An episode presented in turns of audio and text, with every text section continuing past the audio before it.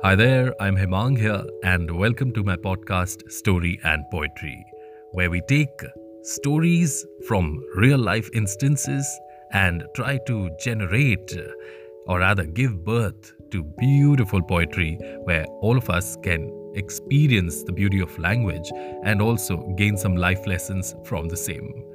Today's story is about a couple.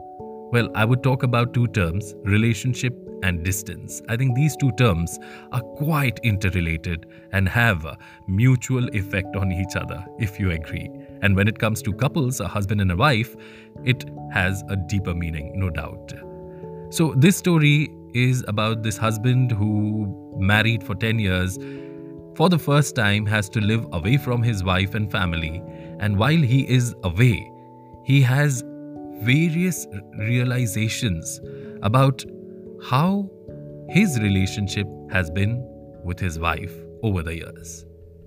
You know, sometimes this happens when you're in the situation, you don't realize a lot of things, but when you step out and look at your own situation from a third person perspective, it does broaden your insight.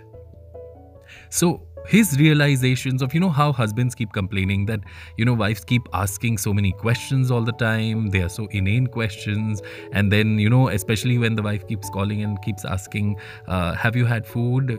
Or khana khaya? Breakfast mein kya khaya? and stuff like that. Or is this dress looking good on me? These questions are kind of uh, irritants for many.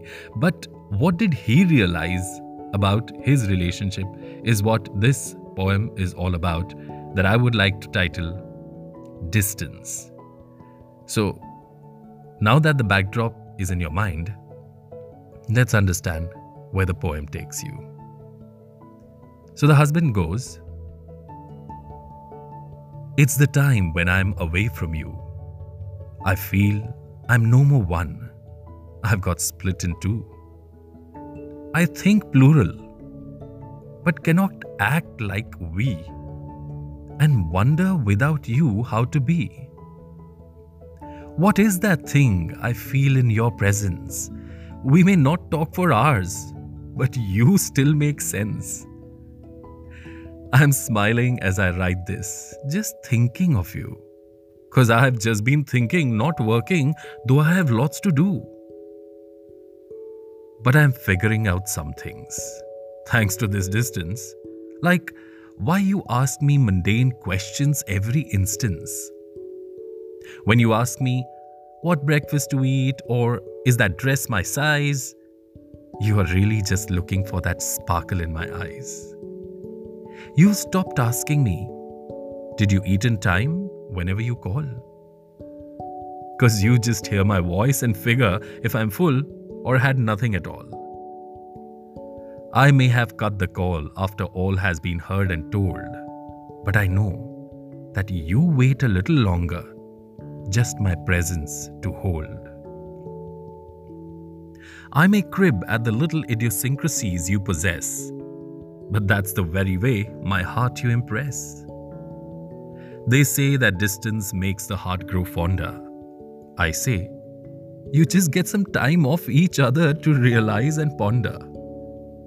So, while some credit to the distance I may give, our hearts stay close because that's the way to live. And here I bring in a few lines for every relationship, whether it's a husband wife relationship or any relationship that you have around you, because we are humans, that is affecting, that is creating a distance between us. And these lines are dedicated to all. But today, but today I've seen couples with a distance so invisible, they sit next to each other holding a gadget divisible. That kind of distance is far dangerous than being away. Those silent miles keep increasing if passive you stay. The gadgets may entertain and keep them in trend, but never replace the warm embrace of a true friend. I have observed others, and from that I have learned it's smarter to act in time or get your fingers burnt.